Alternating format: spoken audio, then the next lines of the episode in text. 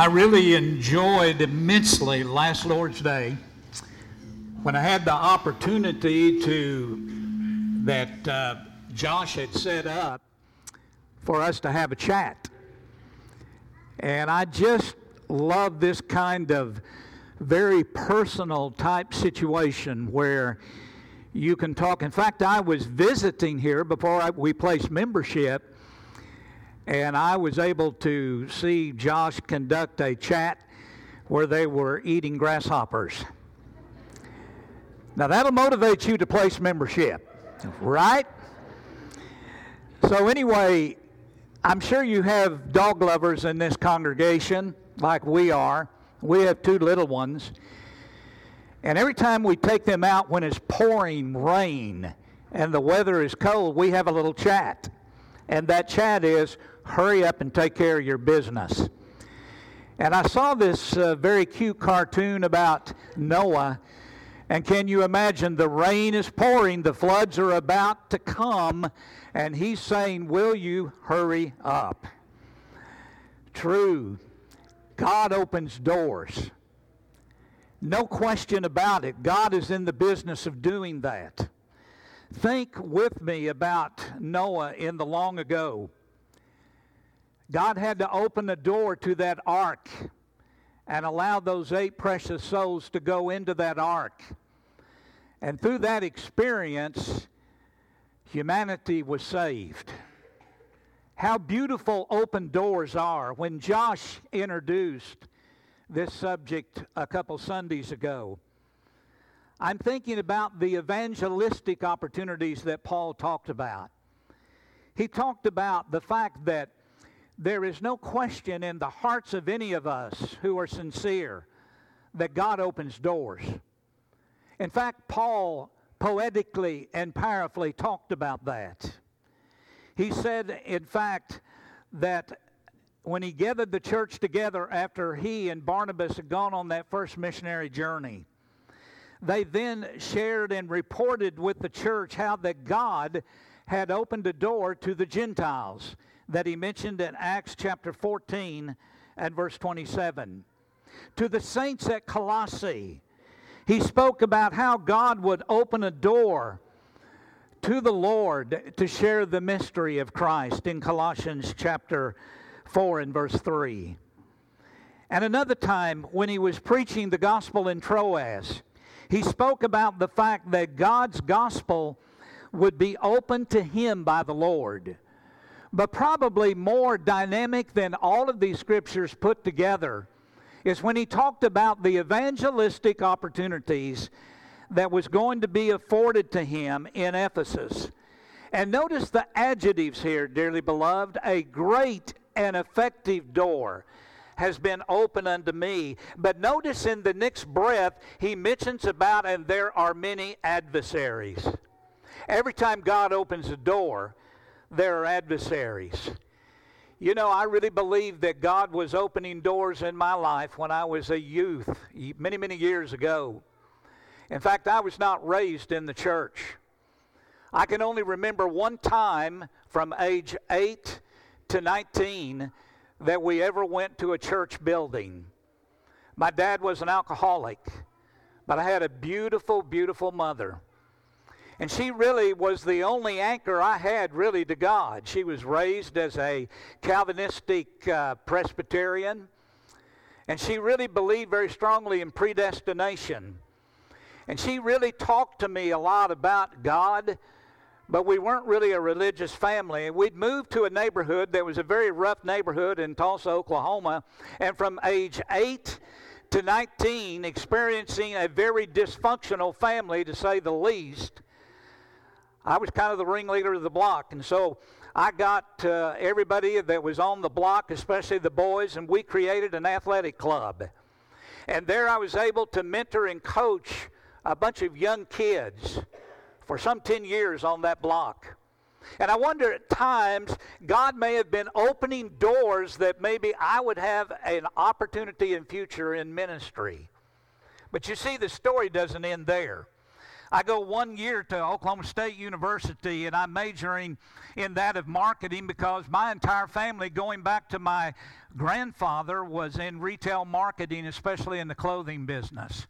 I thought it would be a foregone conclusion I'd follow that very place in my life. And when I've completed that, my mother finally got remarried to a very fine man, and he lost his job when I was 19 years of age and he moved to Fort Smith, Arkansas. And I want you to notice doors open in a unique way. It was during the Vietnam War. It was during a time where I possibly might be drafted, and I joined the Air National Guard in Fort Smith, Arkansas, an arm of the, of the Air Force, the Air National Guard. And there I began to meet a bunch of young men from Fayetteville, Arkansas. They invited me to come on the campus of the University of Arkansas, and I did that and met my Christian wife, Rowena. And it's amazing. The story doesn't end there. She introduces me to her prayer warrior mother.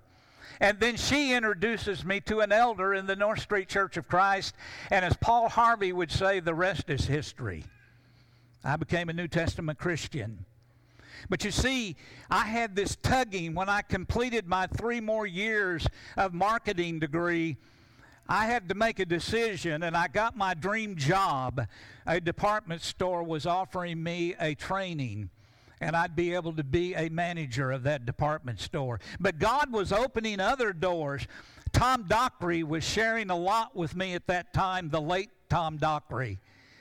And I want you to know the culmination of all of these religious influences got me to decide to go to seminary and study about God and His kingdom and, and have the opportunity to really share the gospel. For the next some 20 years, I'd be engaged and involved in ministry in four different states in Oklahoma, Texas, and Arkansas, and the state of Washington. We would end up going to New Zealand as missionaries. And I never will forget about God opening these doors, dearly beloved. Every situation that happened in my life, it was God opening a door. And finally, in 1991, when Josh and I were having the chat last Lord's Day morning, we talked about how that God opened this great and effective door in the former Soviet Union. In 1991, the unimaginable happened. The Iron Curtain comes down. And there, God opened up a door for Rowena and I to be involved in a 24 year ministry there. And how it was so exciting. In fact, let me tell you, the one thing I think we both learned more than anything else is that God wants disciples with heartburn. He really wants that.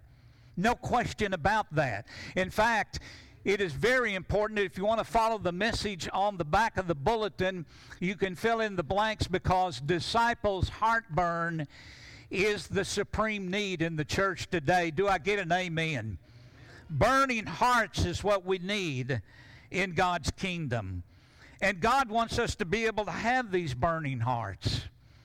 It's so important that we realize this. The question of the hour is how can disciples keep the flame going. Have the passion, if you will, in our hearts that God wants us to have. Today, I want to talk about the importance of maintaining heartburn. See, disciples must allow Jesus to talk to them through the Word of God. That's so important. As these two disciples were walking on the Emmaus Road, there they were to discover something. Yes, their hearts were chilled with doubt and disappointment. But yet, verse 15 tells a little bit of the story in Luke 24. It states there, we had hoped. That was their sad lament. We had hoped that Jesus would be the one who would redeem, who would redeem Israel. But you see, their sad lament was that Jesus had died on a cross. And he was not the one that was going to redeem Israel. And their hearts are chilled with that doubt and disappointment. When Rowena and I were, got engaged in the Slavic work in Russia and Ukraine, one of the things that we determined very early is that these Christians have a glow of love in their heart. When they receive the gospel of Jesus Christ, they feel compelled to see that others might have the same religious experience, and so they become very evangelistic. In the some 20 plus years that I've worked with American congregations, I've seen at times, not always, but at times, the glow of love and passion gets somewhat reduced to indifference. I've seen at different times that there's not that glow in our heart that it really needs to be. And so, as a result of that, some Christians will fold their hands in neglect and not do God's work. But these Slavic Christians, for the most, they felt so compelled to be engaged and involved. I remember a congregation up in northern Russia started with three women that were converted to Christ. Today, that congregation in Syktyvkar, Russia, is 150 strong with a eldership and deacons and a full-time evangelist. And yes, that congregation is self-supportive without any American help. We saw in those works that were able to be done to God's glory and the good of others, we were able to see how God was working in the hearts of these Christians and how they were so compelled to really want to get involved and engaged in God's work. If you're looking at uh, Luke chapter 24, Jesus is walking alongside these disciples. And I'm really struck by verse 25 and 26. He said to them, How foolish you are, and how slow of heart that you do not believe all that the prophets have spoken. Did not the Christ have to suffer these things and enter into his glory? And beginning with Moses and the prophets, he explained to them all the scriptures concerning himself. I don't know about you, dearly beloved, but that is one Sunday evening Bible study I wish I could have been a part of. How great that must have been. I mean, that was a seven mile trek or journey to Emmaus that they had to go. And as they journey along, what is Jesus doing? But he's sharing with them the scriptures, the scriptures that talk about what he was to do and the glory that was to take place. Do you realize, dearly beloved, that a fire cannot happen unless we have that thing that will ignite the fires, and that is the Holy Scriptures. Scriptures are the fuel, if you will, for burning hearts. And we need to realize that because God wants us to have that. Jesus comes alive on the sacred pages of the synoptic gospels of Matthew, Mark, and Luke. And there, setting off to itself, is the uniqueness of John's gospel. And when you reach for the four books that I have explained to you today, and you open them up and you allow Jesus to talk to you, what are you hearing? You're hearing the word of the Lord. You're hearing Jesus speak to you. But you see, it's important that we realize that we are to allow Jesus to come along and walk with us. I tell you, I'm compelled about verse 15.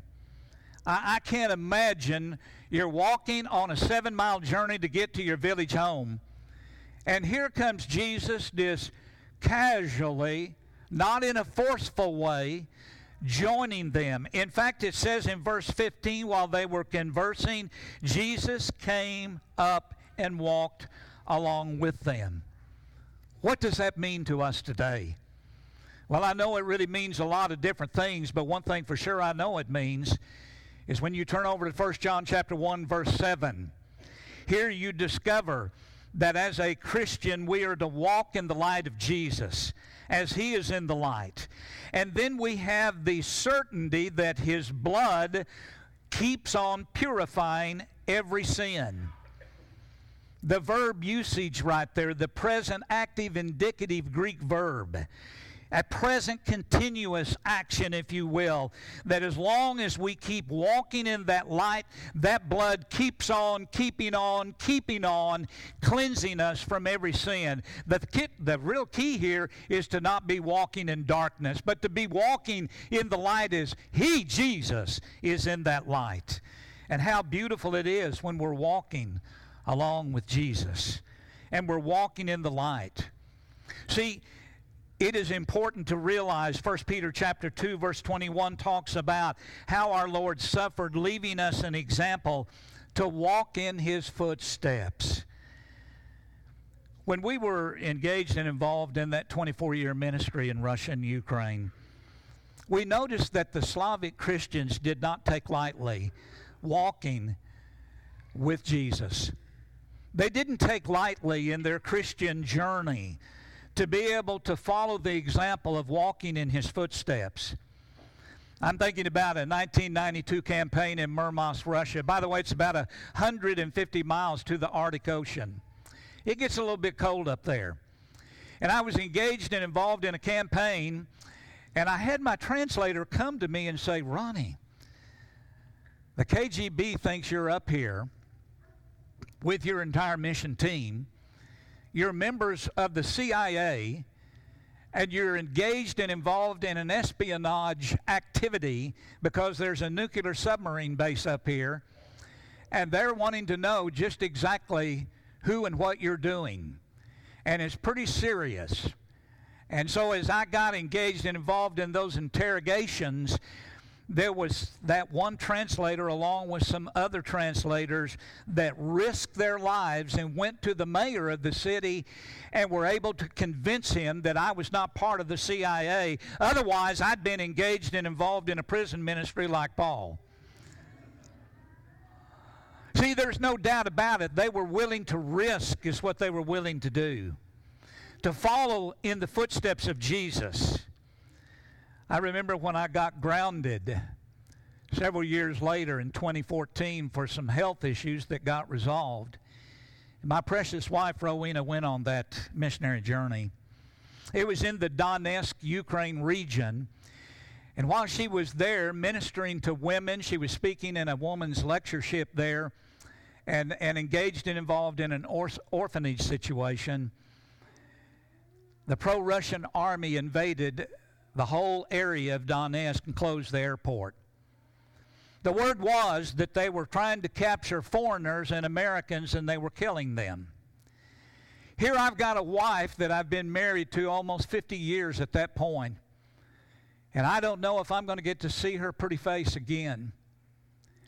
There was a Christian young man that was in his mid 30s and he pretended to be her husband and he risked his life going through lots of different channels to get to the train station and get my wife on a train with a Christian woman translator, a young one. And there they took a train with the destination Dnipropetrovsk. There was a safe haven right there. Rowena told me there were four to five train stops, and each time the pro Russian soldiers came on the train looking for foreigners. And she just did not know if she'd ever make it safe home again. I want you to know how great it was. She told me, she said, you know, the air, honey, was like, like evil. It was so thick. It was horrible while I was in that war zone. And then she said, when we landed in Dnipropetrovsk, and by the way, Sasha, one that you, in fact, support, greeted Rowena as we've worked with him for years.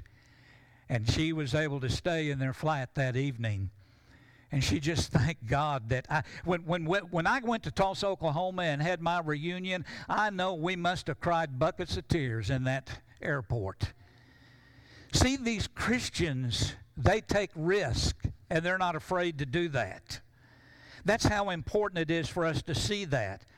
But it's important for us also to make the most of communing with Jesus. See, there's all kinds of opportunities. I appreciate so much what John said this morning about how wonderful it is. You get up, it's cold, it's maybe a rainy day, and you're not wanting to get up and out, and, and all of a sudden you come into the into this wonderful church building and you see saints that are greeting you and hugging you and letting you know how much you're appreciated and loved. Jesus wants to commune with us. We just got engaged and involved in the communion with the Lord's Supper. And how wonderful that was. I mean, it was moving us, if you stop and think about it, in three different directions when we partook of the Lord's Supper. I mean, it's so important to see how that Jesus is able to do that. I mean, we were able to go backwards, and we were able, if you will, to really be confirming about what Jesus' death on a cross means to each and every one of us. And we were able to go forward and look forward as, as 1 Corinthians 11 26 mentions.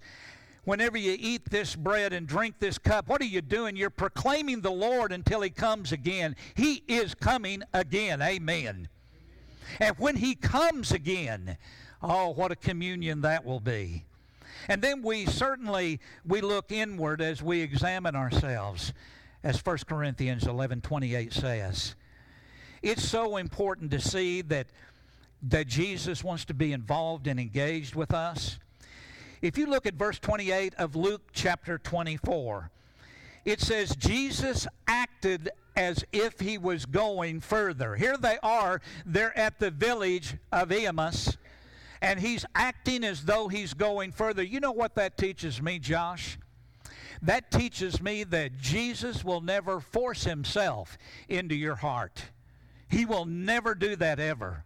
Jesus is going to be more laid back about that. By the way, the latch to your heart's on the inside. It's not on the outside. You have to unlatch it and open up your heart and invite Jesus to come in and then he'll commune with you.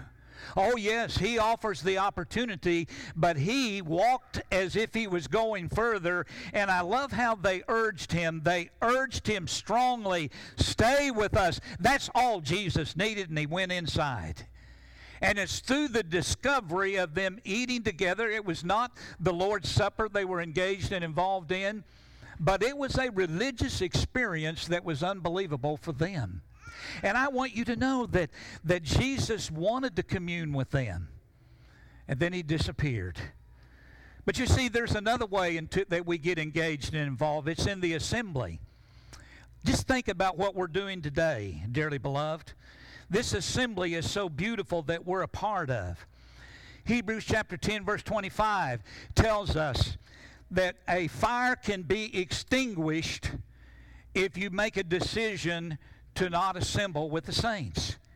But I think many times we've left out verse 24. That preceding verse is so vitally important because it gives us another reason for why we come together. And why do we do that? So that we can consider how to provoke and stimulate one another to love and to good deeds. And that word for provoke and stimulate is a very strong Greek word. It is actually a translation of an Old Testament word that means to burn. And so when we come together as brothers and sisters in Christ, like we're doing today, guess what's happening? We are to inflame one another. We are to passionately get each one of us excited about serving Jesus. And I really believe that that's what we need. We need to really make the most of when we commune. But of course, we also commune with Jesus every day. That's another way of communing. Our daily lives, we have the opportunity of communing. Many Russians you think are atheistic, but they're not. They're really religious. They have a thousand year history of the Russian Orthodox Church. But the problem they've got is the only way that they can access God, they believe, is by going to the cathedral or the church building and asking the priest to access God for them. What Rowena and I learned in our 24 years is they need to learn a simple concept. And that simple concept is when they are baptized into Christ and converted in Jesus Christ, they have the high priest Jesus who is their intercessor, the one who will go before God and plead your case and tell God everything that's on your heart. I tell you, when they learned that simple concept, hundreds of them became New Testament Christians. Well, if it's three in the morning, and they're needing to access God, they can do it from their flat. They don't have to go down to the cathedral to get the job done. how beautiful it is that Jesus is our high priest. But do we sometimes leave Jesus at the church house? Maybe we do.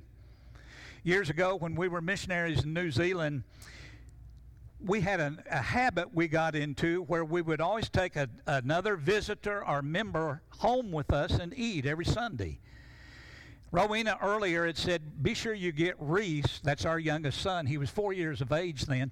And I get home with the Christian couple, and I learn very quickly when Rowena says, Where's Reese? He's back at the church building. So I get back in the car and I rush back to the church building. There's that little four year old son of mine crying his eyes out. And the first thing he says to me is, Daddy, I thought you were going to leave me here at the church building with Jesus forever. Do we do that? The Jesus that we spend around the communion table is maybe not taken home to the lunch table, to the supper table. It's so important that we take Jesus home with us. Listen, young people, Jesus needs to be with you when you're in school. Jesus needs to be with us when we're on our jobs, when we're in our leisure time. Yes, even when we're going to bed and we pray, Now I lay me down to sleep, I pray my Lord my soul to keep. Jesus needs to be with us. No question about it. But you see, we must keep the glow of heartburn. Disciples must be urgently at the task of sharing Jesus. And how vitally important that is for us today. To really see how that really can stimulate our hearts the best way to keep burning hearts in your very heart is to spread the good news of Jesus into the hearts of others. How important that is. See, Rowena and I witnessed firsthand again through the hundreds and hundreds of conversions that we saw take place in that 24 year ministry that they really believed when they were baptized into Christ that it's urgent that we make haste to share it in the hearts of others. And that's what we saw. I, mean, I'm reminded of another situation that took place in October of 1992. We had gone into an area there and we had shared the gospel. We took 89 workers on that particular evangelistic campaign, went into 11 Russian cities, and there at the end of that campaign that lasted almost a month, there were 307 conversions and four churches of Christ established. And you know, there would not have even been a fourth of those conversions had they not been insistent to tell us about acquaintances, family members, and work companions. And they started getting in touch with them, and it just began to just explode with evangelism. I remember one of those cities we went into was Pechora, a ancient Russian city.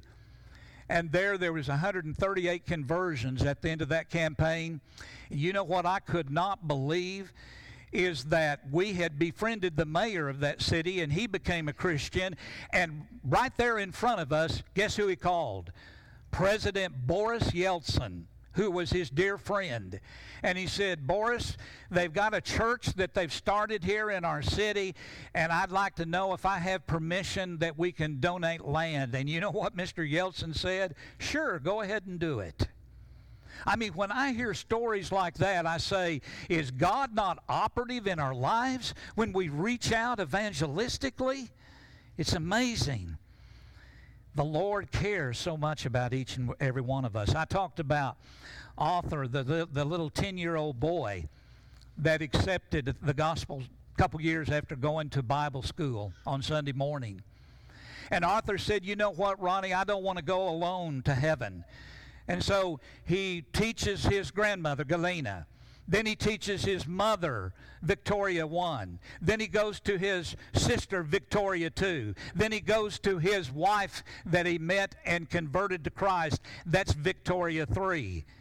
And he said, One of these days, my whole family's going to be with me in heaven. That's what it's all about. There's another young man that I'll never forget. His name is Feder. And by the way, Bogdog, who you also are supporting here, I had the privilege of teaching for about 10 years in Ukrainian Bible Institute, and I know him quite well. And he introduced me to a young man by the name of Feder. Feder's father was head of the Russian mafia. Feder got engaged and involved in criminal activity as a young person and ended up in prison. But because his father was worth so much money through the mafia, he was able to buy his way out of prison within a year. But Feder, during that year, got a Russian Bible and started studying with the help of one of our graduates from the school, and he was baptized into Christ. And do you know what Feder did? Feder, like Moses, chose to suffer affliction with the people of God than to enjoy the pleasures of sin and wealth for a short time. And he is building a dynamic work in Kiev, Ukraine today. See, it's important to see that. He believes the riches of Christ is far greater than the riches that could have been provided because he would have been the next one when his dad bowed out to be in charge of the mafia. I love the fact that we have an opportunity today. We do not have a secret to be hidden, but we have a story to be heralded. And those who are rekindled by the fire, if you will, in their hearts will be warmed by that very flame. See, it is important that we realize that the need of the church today, Jesus wants us to have disciples who are really, excuse me, I moved us forward. But Jesus wants us to have disciples that are really warmed by that flame. G. Campbell Morgan is an English evangelist that I have loved studying his sermons over the years that I've been in the Lord. And he says this He said, We must take time to allow Christ to talk with us through his word. We must walk with Christ and commune with Christ and make haste to share Christ with others. In this way, our lives will flame with fire that creates that holy passion that when we sing and sob, which serves and waits and which travails and which definitely spreads the kingdom of God. How vital that is. Those two disciples that were walking along the road on their way to Emmaus, what did they say when they made their discovery of who Jesus really was? Were not our hearts burning within us while he was speaking to us on the road and while he was explaining in the scriptures about himself? God has a consuming fire. Your opportunity today is you can come and be warmed by that fire. Vance Havner, a religious writer that has written so many books, he says, We are so afraid of too much feeling that we are almost past feeling, afraid of too much that we make out with too little. Dead men do not sing, dead men do not cry. One has to be alive to have feeling, and that is true of churches, and that is true of Christians. May God help us to be aflame. And may we have the heartburn that Jesus wants for every disciple that is here today. If you have need of any need in your heart, will you take advantage of it while we stand and sing to encourage you?